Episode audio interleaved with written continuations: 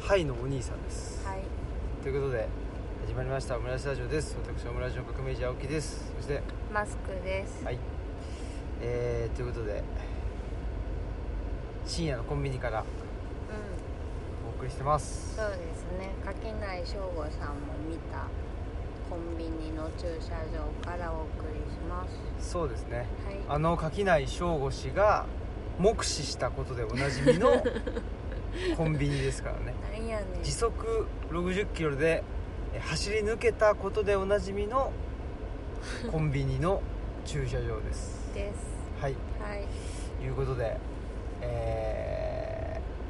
ー、なんでしょうね寒いですよ寒いですうんね今日も寒いこういう風になるとね革命児さんが今日はマイナス絶対マイナス何度だってなんか細かそくの当てたいそうそうそう言い出すんですそうよそうねこの体感をね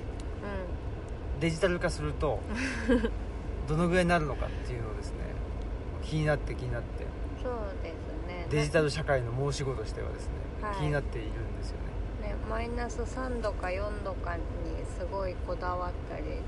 してますもんねそうですよやっぱりもう数値化への欲望が止まらないという感じでですねノンストップノンストップですよね、 はいあのネイティブデジタルですね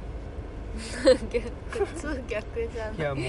僕の場合はそういうこと、あそうですか、うん、ネイティブですんでそうですかネイティブデジタルですんでわかっ生まれた時から分かってんのか生まれた時からだと数字ですよ生まれた時にね3000何グラムですとかって言われるからもう生まれた時から数字で表されてるというみんなそうだそうですかねうということでえーっとまあ寒いんでねこのゴーっていう音は暖房の音です、ん、うん、ちょっとこれないとねあのこれないと寒いし、うんとはいえ多分これ喋ってるうちにすすごい乾燥してくるんで多分喉がガラガラになる可能性があるんじゃないかなと非常に思ってます、はいはいそうですね、はいただそれをね、えーそういうリスクを冒してでもね、えーオムラジを取るんだという熱いあのマスクさんのマスクさんたっての希望があったんでもう責任重大やんそういうことならということでですね仕方ねいやーありがたいですねえはいはいそんなことで、はいえー今日もねあの元気よくやっていきたいと思ってますよそうですか、まあ、多分もう大体その村地のもうねあのリスナーの方気づいてると思いますけどうんちょっと眠いですもう、うん、あそうです、うんまたくなんか口走る可能性がねうそうですね、まあ、そこまでの眠さではないかなという気もしているんですけど、ちょっとまあ正直言って最近忙しいんですよん、忙しいですね休みないもんねうんそうだね 何の感情もないというかそ のいや AI, AI が感情がないならまだいいんですけどペッに人パーくん間が感情がないっていうこのマスクくんとしてはマスクくんですかいああ分かりました ペッパーちょっともう忙しいのがねもうじょ仕方ないん状です態けど化しすぎてそうで、まあ、どっから忙しいかっていうとうーんとまああれかなそれこそ名古屋のねうんオンリーディングさんのイベントがあったじゃないですあかね先週オンオンエエアアししままししたたねあのー、なんていうんですか某所でねはい局所的にちょっとバズってたことでおなじみ そうです ねのものすごい局所 でね、そうですね、うん、あのツイッター上をねそのにぎわしていたあ、そうですね、なんか34人三四人がにぎわしてたあっていそううですねその同じ時にみんな聞いてた時があったってう、いうねうことでまあありがたいですけどまあだからそのそれが水曜日だけど日曜日はねあのあれじゃないですか内田先生とイベントがしてたわけでしん、ょあそうですその前のね、うん日曜日はねあの梅田のね蔦屋書店っていう、僕が一番大好きなあの書店ですけどはいはいそういうの言うからなんか良くないですね怖いちょまあ普通普通の書店普通普通っと、 もういいもう何も言うな何も言うな頼むからですねはいまあそういうことで内田先生ともねあのお話しさせていただいてはいそれが日曜日だったし、うんっていうんで少なくともですねあれですよそっからは休んでないっていうかあそうだうねん、うんまあそんなことでございますけどあはいはいいジングルいきますかはい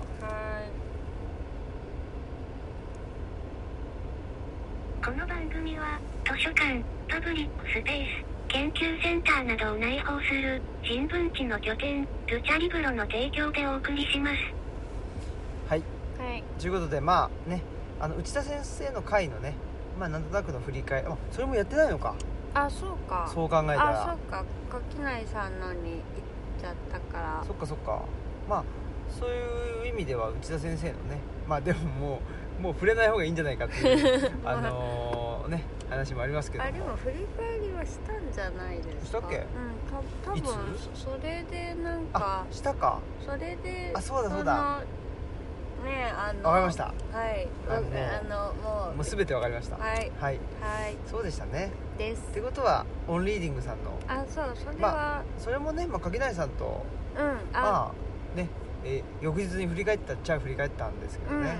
そうですよね私はその時まだその聞いてなかったんだっけ、うん聞いてなかそっうたかそうそれじゃあちょっと感想をあそうですね、はいあ今回はあのあんまり垣内さんが「なんとかだっけ?」って言ってなかったんだけどあそでも「なんとかだっけ?」は多分そのちょっとこうあのギュンってくる時の感じをソフトにする気遣いかなと思うのでううんもはやそれもせずにもう思い切り助走なしで飛び込んでくるみたいに。うんなってたのかなってういうん面白うんさが、うん、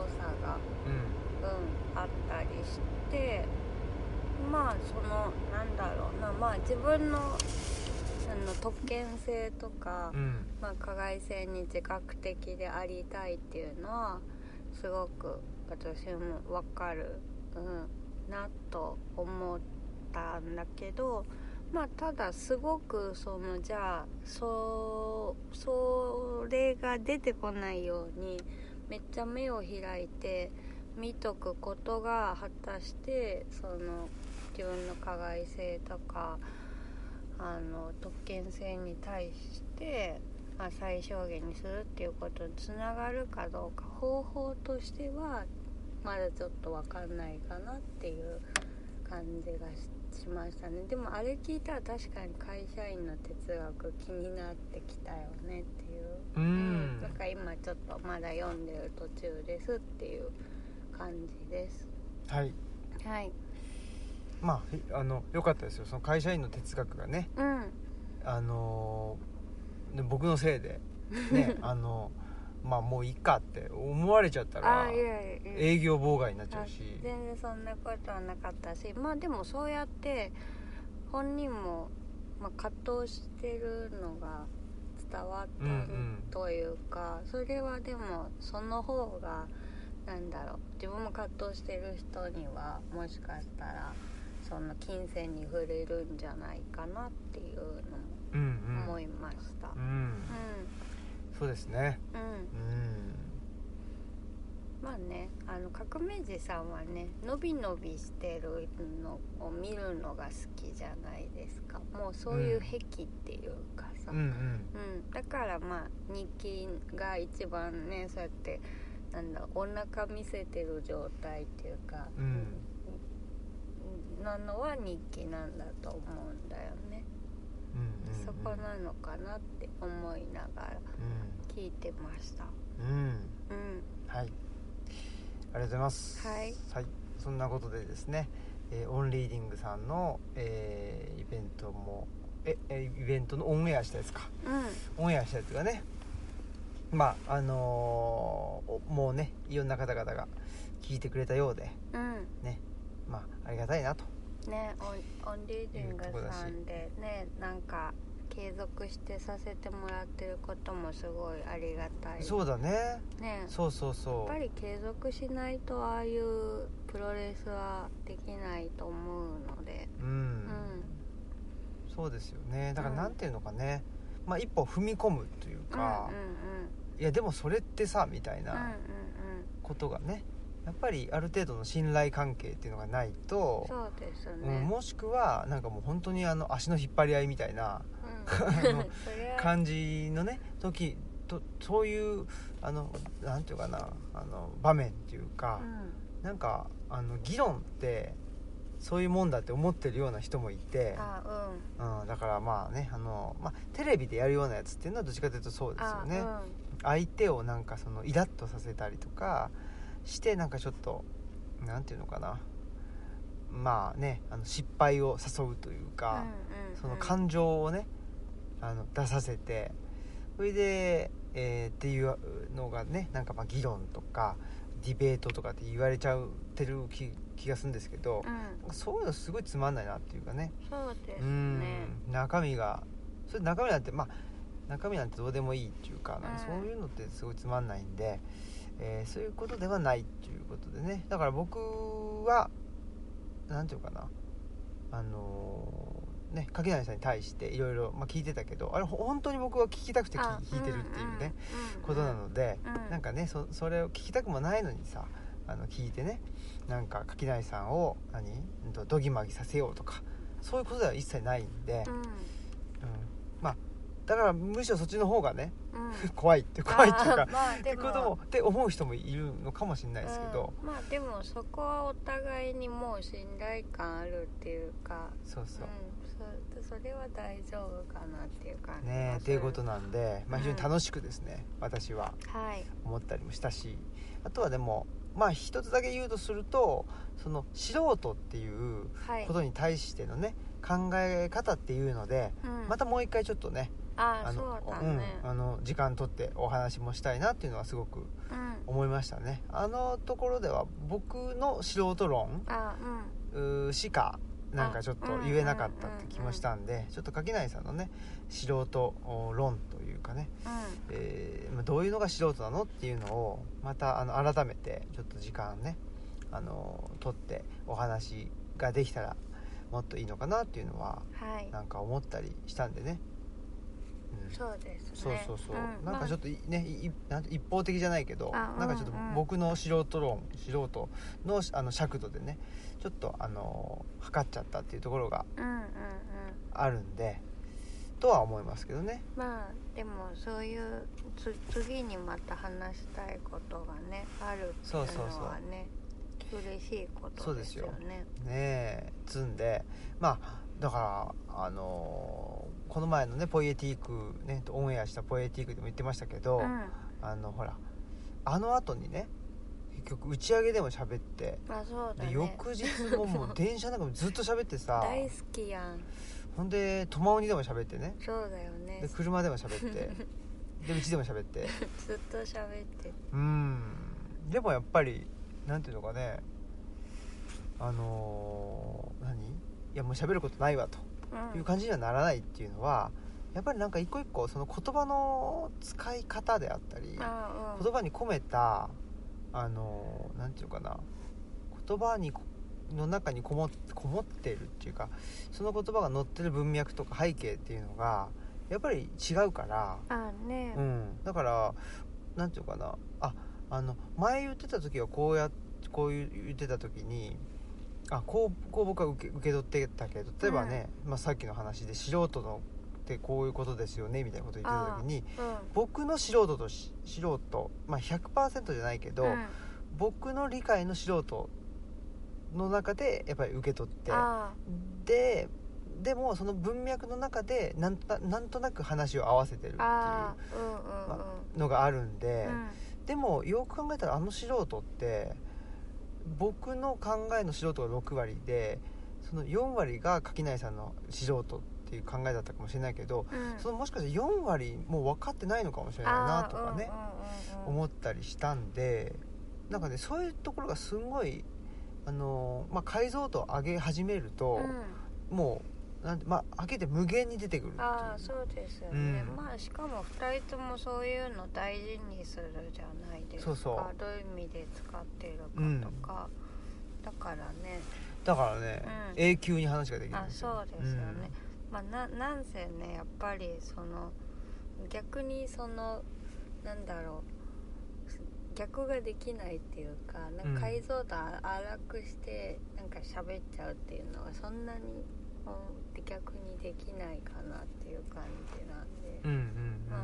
うんうん、上げていく方はねでえなんか永遠にできますよね。そうですねううん、ん、でも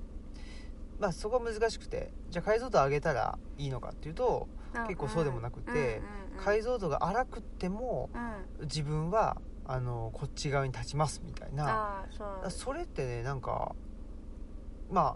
あねそれこの前前前回のデカメロンの時に言ってた、まあ、僕がねあのーたびたび引用しているそのね、はい三島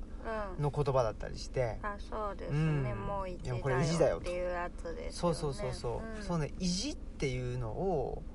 やっぱりなんていうんですかねそこに立つと、うまあ、いわゆる有限性んうんそのねうん限界を感じれるんですよね、そうすると結構強いんだよね、まあ、批判もされるし、いやそれ違うだろうとかっつって、まあ、批判される可能性が出てくるんだけど、うんうんうんやっぱり一方でなんでしょうねすごく、うんまあ、その人の言葉にあのが受肉するっていうか、なんかあの生き物になってくるうんうんっていうのはやっぱり有限性がないと、そうですねあの生き物じゃないんだよね。うんうんだからその今回の話も聞いてて確かにその自分の特権性とか加害性についてすごく目を開いて向き合ってみるっていうのは大事なんだけどでも合気道とかでなんか相手と組む時になんか相手のことをすとか自分のことをすごい見てたらなんか相手に対してのその相手も自分もけなんかの痛めつけないような技ができるかって言ったらそうでもなくて相手を逆に見てたら結構力が入っちゃって相手にとっても自分にとっても危険な技になっちゃうなっていうのがあるうかんら、相手の存在をあんま気にしない方が相手にも自分にも安全な技になるのかなっていうとこがあるからだからもしかしたらあんまりこうじっと見つめすぎなくて技をやっちゃう方がだからどっちかに立ってあのもう動いちゃう方がもしかしたら方法んあの考え方としてはすごいその加害性とかあの特権性をちゃんと自覚するっていう態度はすごく必要だけど方法としてはまあどっちかに立って動いちゃうっていう方がもしかしたらあの効果的なのかなっていうのはうんうん思ったのでまあ三島の言うことと一緒なのかなとうんうん思いましたそうですねはいはいそんなことではいまあまたねぜひうんあのーお話ししたいなというそうところでですすねね本当にはいは思いましはいたねはいそんなとこかな、はいはい以上です、はい僕らサボサボサボサボ急に急にうちのねえ役職者ー、はい役職者たち元気今は元気ですねそうですねちょっとね一時あの痩せちゃったけど、うんなんかすごい食べるようになってねそうですねお小倉くんが食べれるようによかったですよ、ねお薬も効いたみたいでよかったですはいはいということでお便りが来ているとはいお便りえらい長文 のお便りが来てるっていううんれで嬉しいから、はいこれ1回で終わったらもったいないからおちょっとずつ読みましょうすいごいですね、うんまあだから今今日終わんなかったうら、んいいんじゃないですかまたあそうそう、あのーそうす引きる続き、そうするそうする、ね、年末年始そうそうこれ年末のねオムラジどうしようかなってまだ決まってないんですよ実はね、でこれまあオンエア27とかだけどう、ん今23とかじゃないですか、はいあの収録してるのが、うんだからねちょっと週末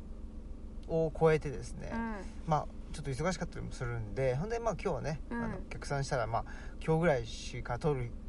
間もないんじゃないかっていうこともあってはい収録してるわけですけどうーんどうしようかなと思ってね例年だとねあのほらあの新年一発目内田先生とかねああそうですよねあったりするんだけどうんまあそれもねすごいありがたいんだけど、うにするかですねねみんなお待ちかねのパンイチさんとわおあのー、何ですかささつまいもさつまいもさラつジオのまいも氏がはいとのですねブッキングもはい水面下で進んでますんですごいねもしかしたらあのね登場するかもしれませんし待望論ね最近だからオムラジを遡って聞いてますっていう人 が結構なんかそうなんですよね、大丈夫かっていうぐらいうん現れていてですね、今日もねあの年内最後の開館あ日そうだねだったんですけど、まあ、来てくれた人がオムラジ聞いてくれててどこまで遡ったらいいかわかんないって言ってていや遡らなくて遡る必要ないんだよ別 にねいいんですよって言ったんだけどあ藤沢周辺のセリフをって言い出してそれすんごい前のやつ、途方にこれだからさねえーヘビーリスナーだとねあのー藤沢周平のって言ったらピンポーン ねあのー何月何日のね砂川さんとの、砂川さんとの会話とか言ってねそういうことになるっていうそうですねいやーだからこれオムラジ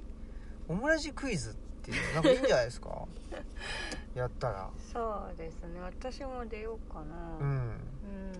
ちょっとヘビーリスナーこの前もねほらなんだっけツイッターでねあ黒歴史かあらあのそうだあのー聞いてますみたいな聞いてますと、うん逆に今までよくひあのなんていうか潜んでいいられたなというそうですねうん、黒力士ねあれずいぶん前ですよ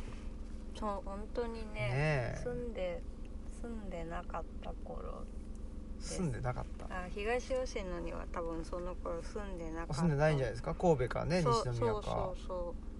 しかも実質何もしてないからねく 黒歴史はうまあそう です多分ね、うん言っただけ言っただけっていう名前をつけただけそうそうそうそうそんなことではいはいありがとうございますはいじゃあオムラジネーム在野のヘビーリスナー職業、つぐみブックサンドコーヒー店主 これ逆じゃわないかるやん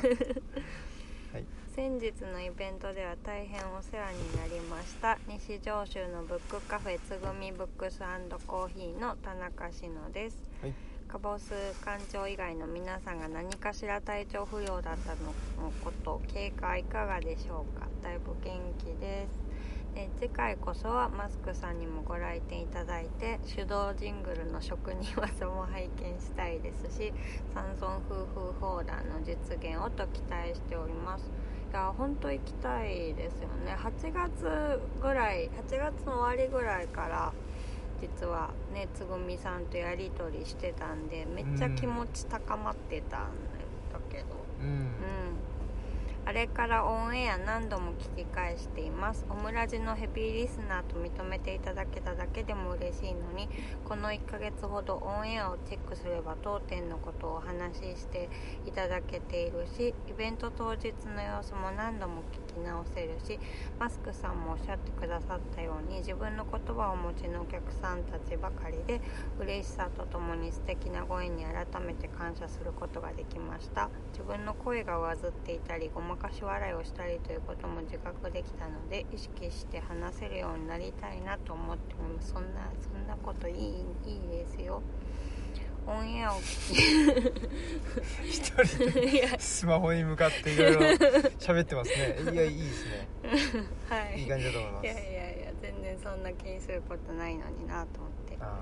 オンエアを聞きながら細かに感想を書き出していたのですがマスクさんに読んでいただくのが申し訳ないほどの長さになってしまったので一言ずつに群馬といえば山というイメージ嬉しい千田先生も過去の放,、えー放送で三河顧問とおっしゃっていましたし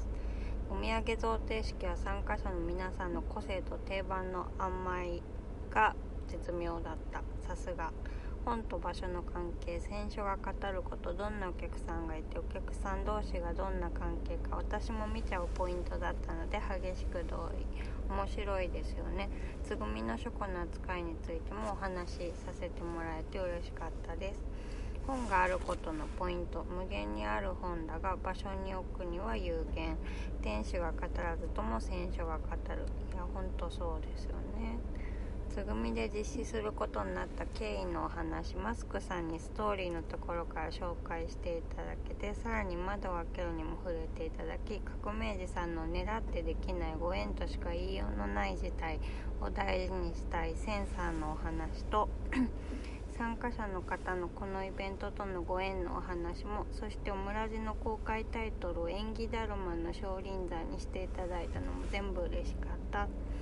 地方創生はうちを選んでくださくださいとなりがちだが競争ではなく場合によっては相手をおすすめし合えるような相互扶助的な関係の方が豊か確かにそうだし革命児さんのよく言われているキーワードの分散にも通じる話だなと感じた。で都市のように何でもあるを目指すのではなくそれぞれが分担することいや本当ねそうですよね働くとは何か健全な葛藤を揺り戻しエンパワーメントなど吉藤オリーさんの話実際に交流のある方がこんなに近くにいるとはという驚きと同時にその段階すら想像できていなかった知らなかった自分への反省とまだまだここでできることがあるぞという喜びを感じたということで一言ずつと言いながら全然短くならなかったですが 当店でこういったお話をしていただけたこと対話が生まれたことがオムラジリスナーとしても当地、えー店主としてもとても嬉しかったですということでまだ続きあるんですけどはいもったいないんで。はいあのつぐみさんからのお便り今日はここまでにしますはいはあい今日はこういうのねそうですね、はいすごいですねでもね本当に本当に面白かったですよねこの回はねみんなちゃんと話せてるってかみんなで本当にねあの場場を作ってる感じがしてそうなんですよねだからあのオンリーディングさんの時うんうんもそうだし、うんまあ、つぐみさんの時もそうだけど、うんもう僕とかはまあ本も書いてるし散々喋ってたりするから、まあ、そんなねなんでそのコンテンツっていうか、うんな中身は別にもういいいいあー気がしてて、うんうんうんうんだけどやっぱりその場にいるとなんですかね、うんなんかその場の空気とうかんがやっぱりあるしまあそこにねき来てくれてる人うんのねあのお話っていう方が実は、そうですうよんね、あのーそ貴重だったりそれこそそこでしかねできない、うんと出てこないような話が聞けたりするのはやっぱりイベイベンリアルのイベントのなんか良さだと思いますよね、うん、はいはいそうなんですよねそんなねジングルは本当にね見たらちょっとがっかりしちゃうかもしれないあその手動のやつですかそうですね、うん本当にすごいですよねパッパッパッパッって スマホで出してるだけなんで、ちょっとしょぼすぎてがっかりさせちゃうかもしれないですよねまあでも本当になんかね今年ずっと8月頃からつぐみさんとなんか必要事項をやり取りしてたんだけど、うんまあ、それだけでもなんかすごい面白くてなんかずっとすごいあのやり取りが楽しかったんでなんかあのね垣内さんとかあの革命児さんは何かあったらオムラジ一緒に撮りませんかっていうのが、なんだろうこうやり取りするなんだろうやり口うんうん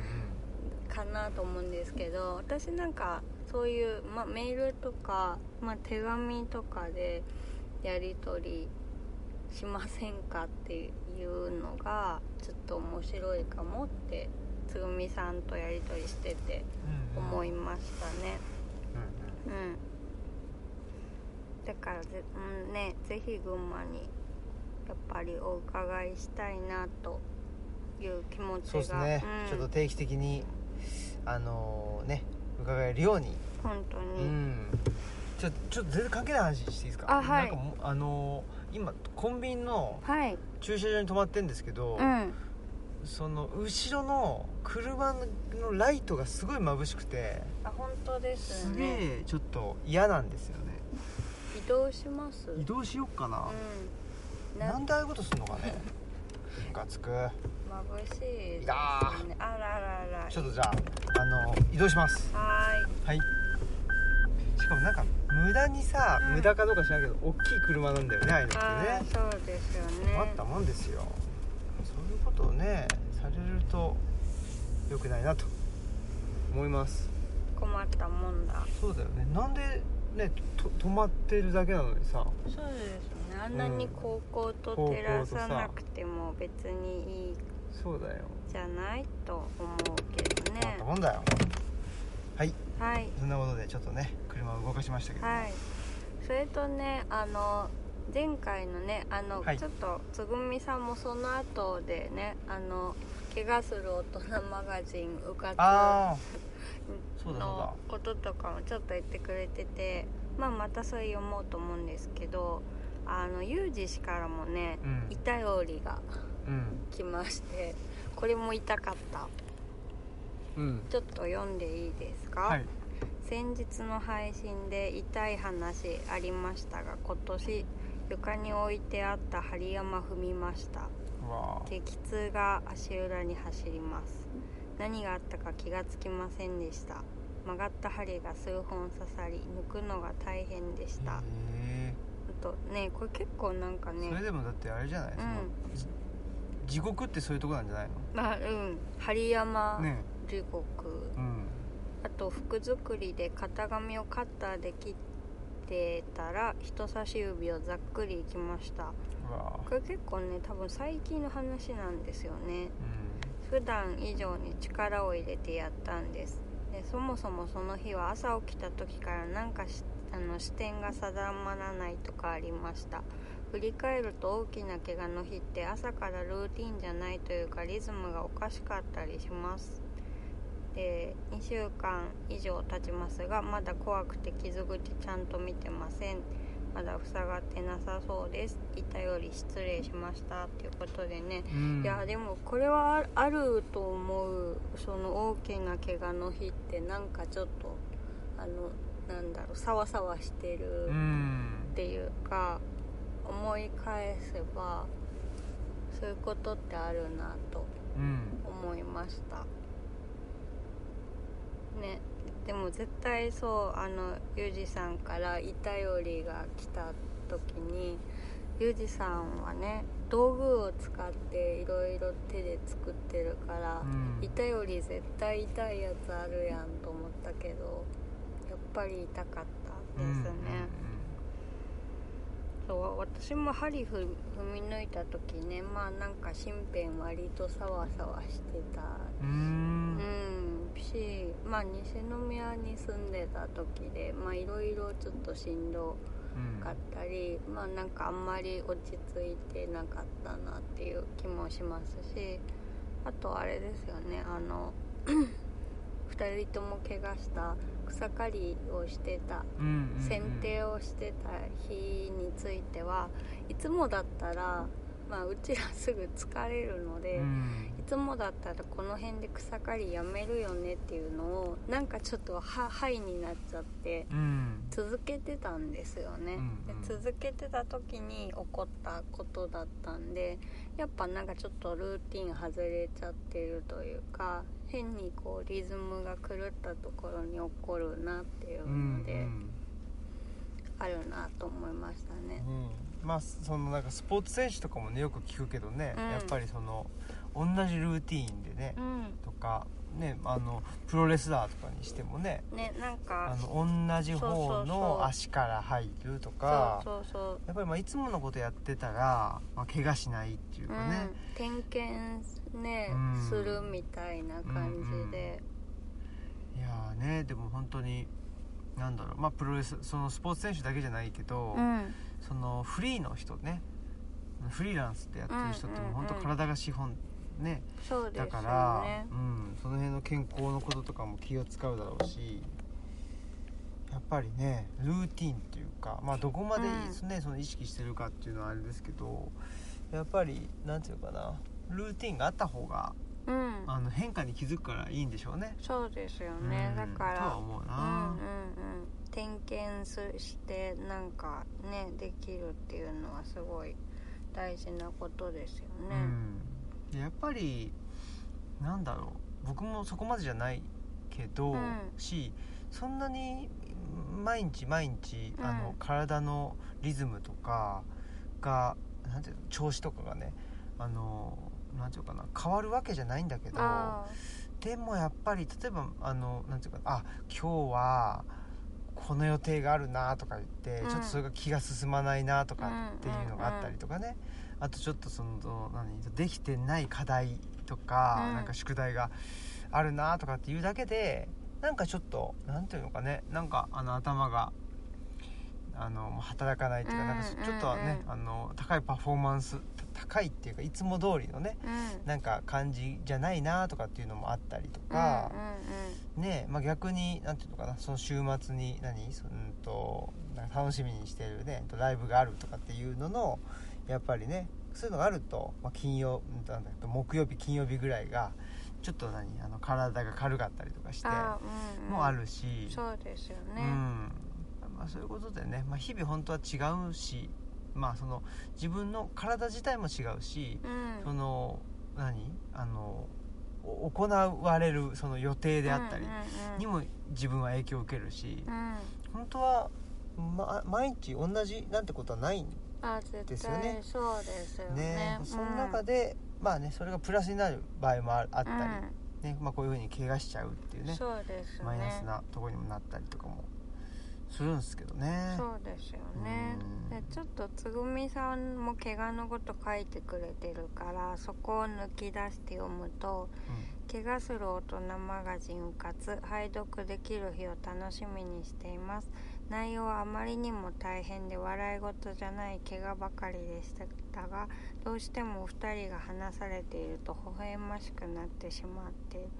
そういえば3週目に突入したオリジンお留守番会でまさにマスクさんが針を踏んでしまった話を酒井さんがされていてうかつのリアルタイムとなりヘビーリスナー冥利に尽きた感じでした。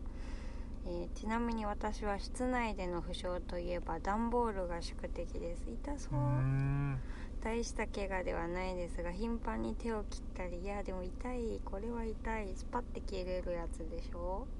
爪を割ったり先日も左手の人差し指の爪を割って流血し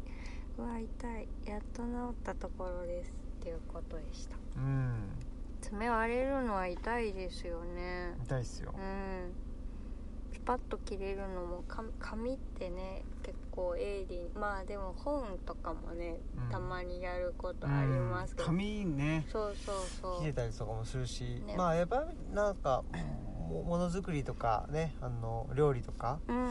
やっぱりされてる方はあの特に怪我なねそつうきものだでしすねどうしてもね手がなんかいろんなもん触って乾燥してたりとかして、うんなおさらちょっとっていうのがいや僕なんかその痛いっていうの、まあ、い自分では痛くも痛いっていうのもあるんだけど、うんあのーささくれささあくれってずっと治んな治ったことがあんまなあんまっていうか全然なくてあそうなんちっちゃい時から手手がねあの皮膚はそんなに弱くないじゃないですかだ,、から手荒れてるわけじゃないんだけどささくれだけ結構ひどいですようね、ん、革命児さんは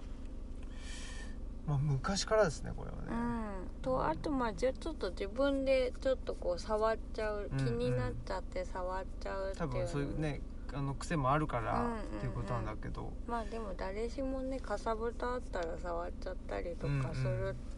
気になりますもんねそうなんですよ治んないんだよね、うんいやーまあそんなことでですねあと痛いのとかなんだろうななんか、まあ、僕はどっちかそんなにねそんなにないんですよねうん、怪我そんなにしてないうんあんまりしてない、そうですよねうかつじゃそんなに結構ね慎重派だからだそうですよね、えいやなんかオクラくんにねこう言う言葉が全部自分に返ってくるんですよほうほう私は、うんでオクラ君にこの間思ったのが怖がりなくせに慎重に行動しないよねって意外と大胆に行くよねって思ったらそれも自分に返ってきたうんうんうんんですよ、だから私あんまやっぱ慎重怖がりなくせに慎重じゃないんですようんうんうね、んだから怪我するんだ と確かに思う、そういうことあるかもしれないですうんねうん、うん怖いですねはいでも酒井さんも絶対怪我してるでしょわかんないけどどうかね道具使ってやったりとかするからそういうことないのかねえわかりませんけどなも、まあもしねうんうんこのオンエアを聞いて多分このオンエア聞いて、うんすぐに1日1日ぐらいで 1日その日かうんその翌日ぐらいに、あのオムラジの何ですかこれあのお便りはいくれればこれ年末年始あそうだねもしかしたらオリジンオリジンメンバーが読んでもらえる読んでくれるかもしれかないもしれないそれはちょっと震えますねそうだうね、ぜひちょっとそれ年末年始ねまあそうんのオリジンメンバーとか、まあね誰か他にいるかなちょっと分かんないけどそういうメンバーにねあのお便りに答えてもらうとかっていうのもいいのかなともんうん思ったりうんうんうんしてますね、ななんかそのリスナーさんっていうことで言うと、はい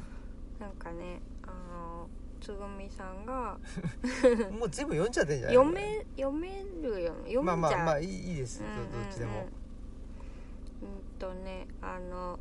革命児さんと村上さんのお話で出たマスクさんの同一人物ですかというあれオムラジネタですよね、えー革命児さんは困惑困惑されてましたが私はふふふとなりましたってこと村上さんって誰え村上聡さんああ、うんでなんか村上さんあ村上さんの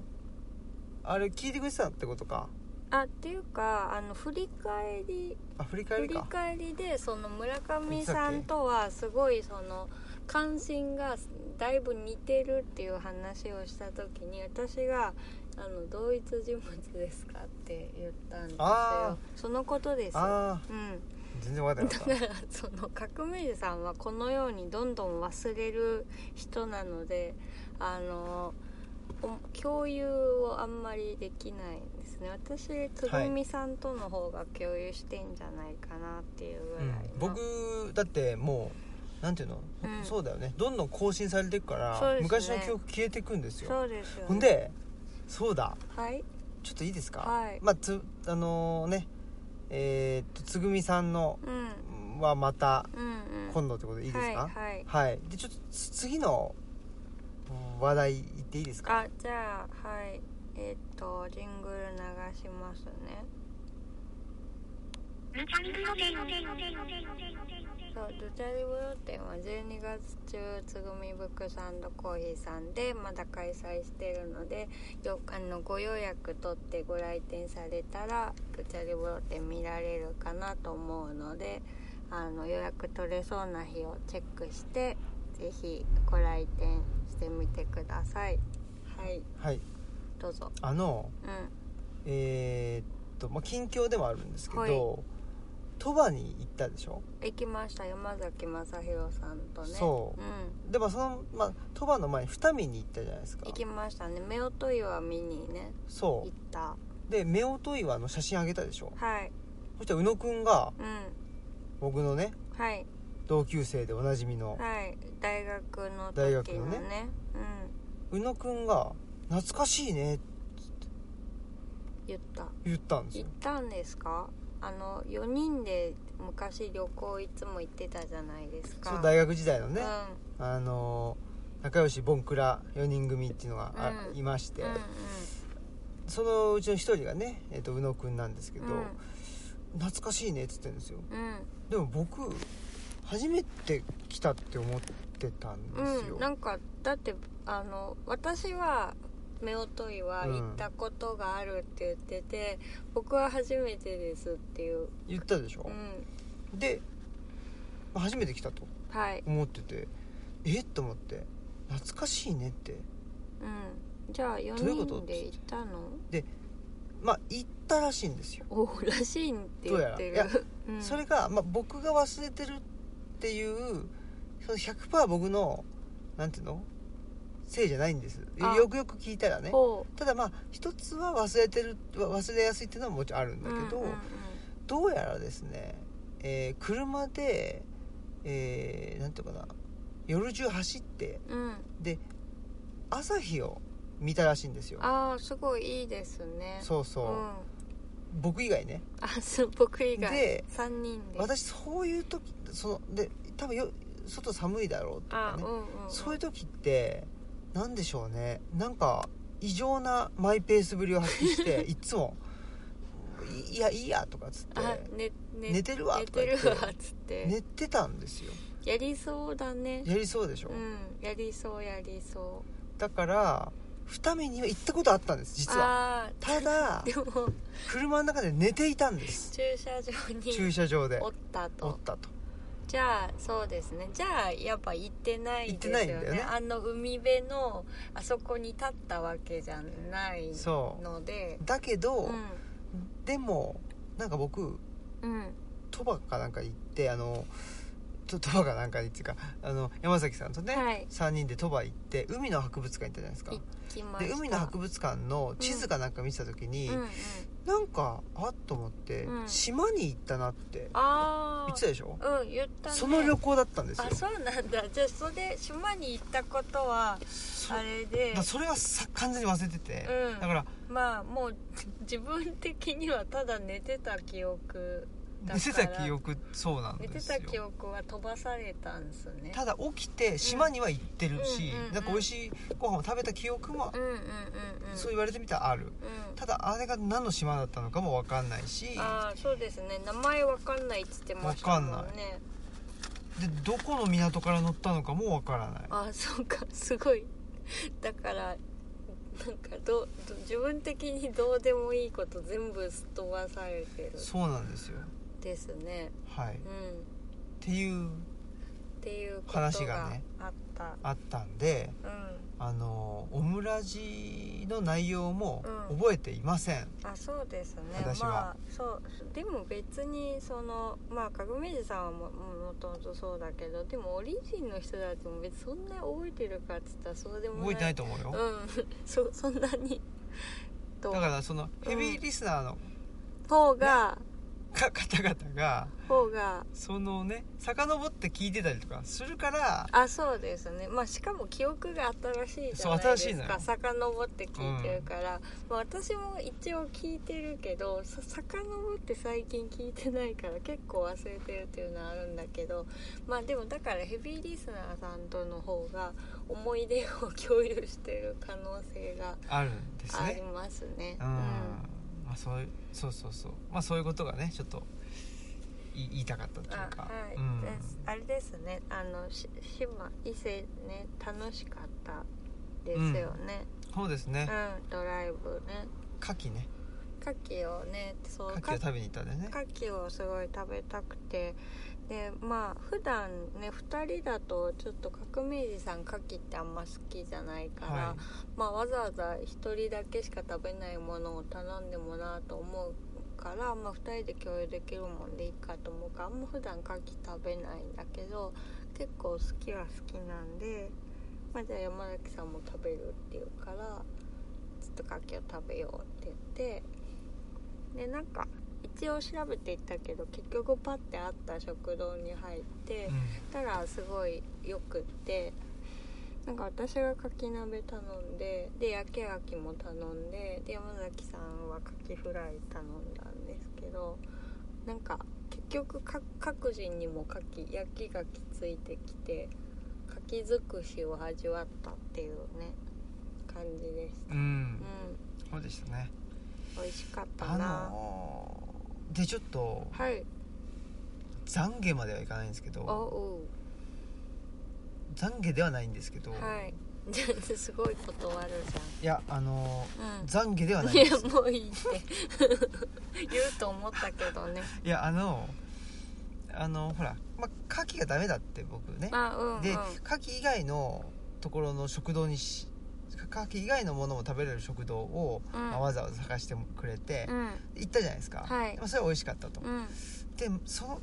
いあの違う日なんですけど、はい今週の月曜日かなはいに僕あの成功者さんでああの藤原達史さんと曽我大穂さんはいのトークイベント聞いて、はいスタテアのサーカスのねそうそうそうほんでね、まあ、藤原さんもあの手作りのアジールで対談させてもらったりしてるんで、うんうんうんうんちょっとでそこからあの挨拶できてなかったんで,、うんで会いに行ったんですよで、まあ、終わってで打ち上げ行って、うんそしたらね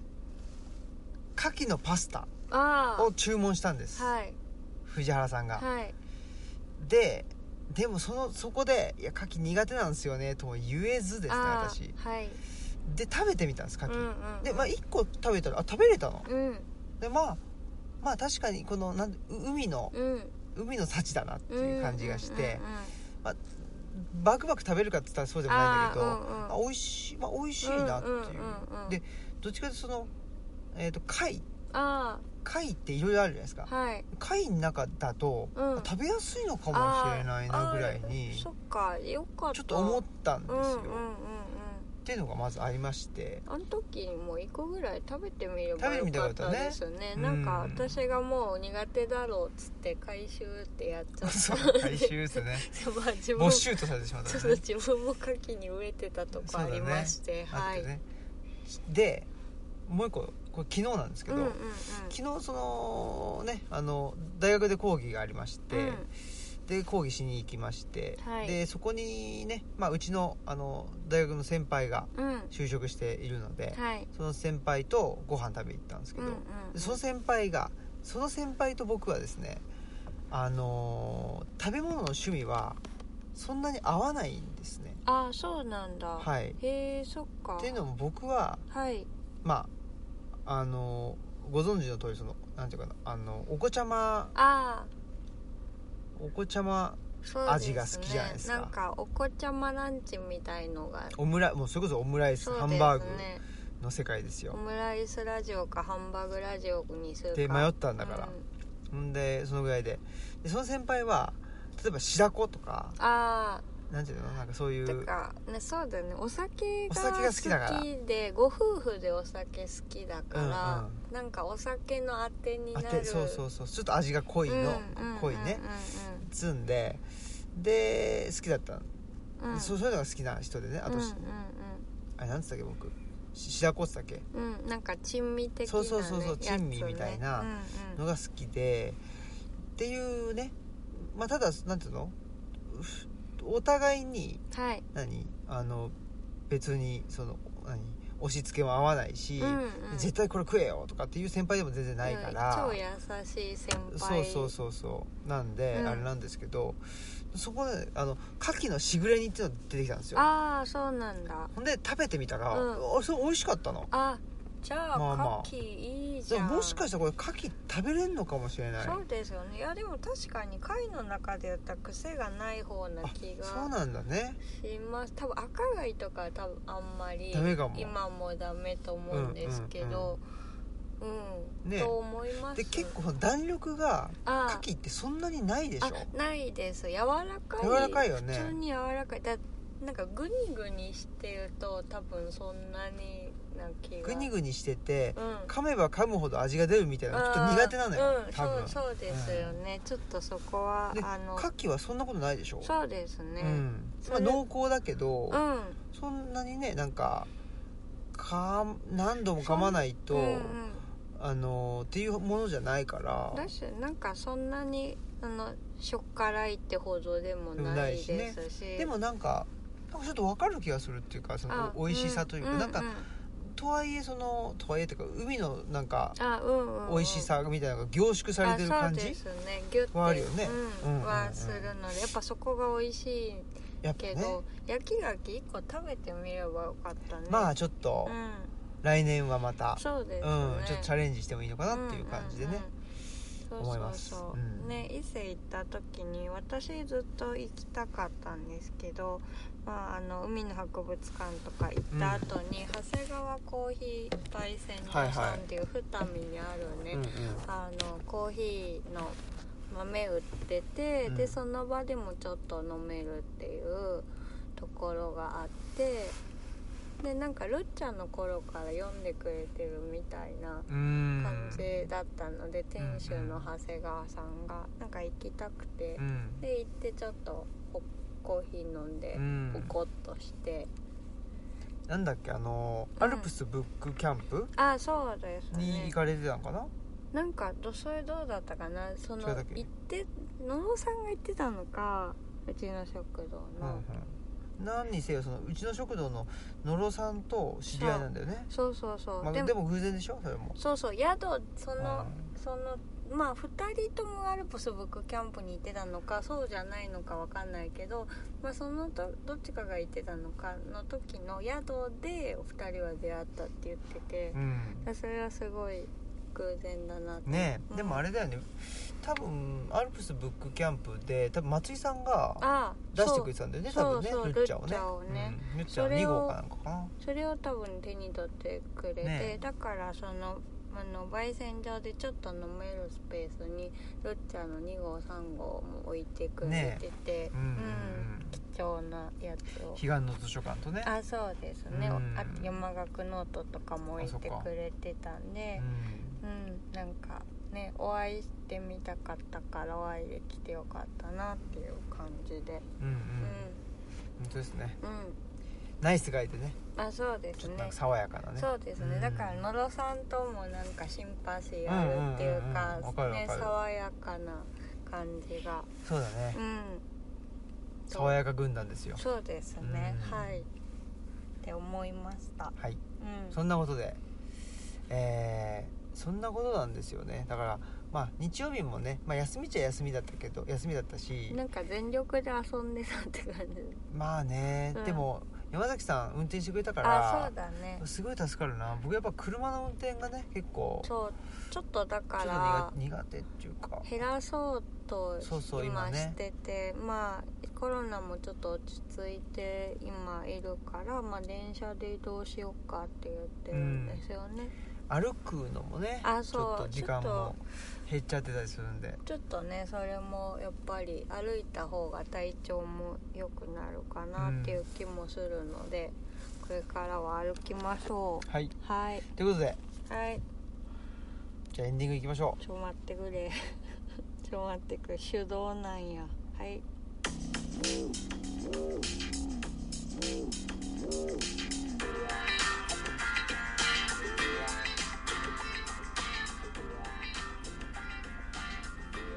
この間ねあの携帯がなんか更新っていうかバージョンアップかなんかしたう、うんあのしたらちょっと一瞬この音楽にあのつながらなくなっちゃってあ焦ったんですけど、あうんうんこのエンディングテーマ「レディース・マスト・ビ・ウェイティング・フォー・アス」がね再生できなくてちょっと危ぶんだんですけど、うん無事に戻ってよかったです。うんよかったですねうん、いやーそんなことではいはいえー、もうね2021年も終わるとはいいうことですけどもね今でもマスクさんはあれじゃないですか原稿を一生懸命書いてるんですよあそうですねねうんなんかあのこの間ちょっとね私関標本の高松さんが大阪のイベントに来てたんで会いに行ってそしたらあのそこに全てがあったを訳したね宮前亮太さんもいたりとかあとブックハウス日比歌さんがいたりとかして「こんにちは」って言えたんですけど、まあ、ようやくちょっと迷走していた土着への処方箋本が、まあ、こういう本になるんじゃないかっていうのを高松さんが打ち出してくれて。うんうんまあちょっとそれに向けて肉付けをしていこうということで、まあ、今「はじめに」を書いたり各エッセイをちょっと直したりっていう段階に入ってきててまあしかもブックハウス日比歌さんが「到着への処方箋すごい読んでくれてる」って言って。うんでなんかあの楽しみにしてるしあの本になるのも嬉しいって、うんうんうん言ってくれたしなんか結構読んでる本が似てる似てると思いましたって言ってくれたから、ちょっと励みになって頑張るぞっていう感じがしますなんかね言ってた高松さんが言ってたのがまあ疲れてる人のための本という体を取りつつも、まあ、図書館とは何かとか図書館の本来の役割みたいなのを、まあ、提示するというかある意味告発するようなうん本になったらいいんじゃないかって言ってて、そうかって思っうてんうんはい、すごいですねうん、頑張ろうと思いますそんなことでねはい、えまあ来年も来年それがだから出る予定来年はそうですね来年前半には出るんじゃないかなと思ってますいやーということでねお楽しみにしていただけたらとはい思ってます、そんなことで、はいえー本日のお相手はえーっとあれですよオムライスの革命児オムラジのあ革命児えーっとあれか ちょっと待青あーなんだあってーやばいあーやばい名前も言えなくなっちゃったよ本当ですねということでオムラジの革命児青木とマスクでしたささよならようなら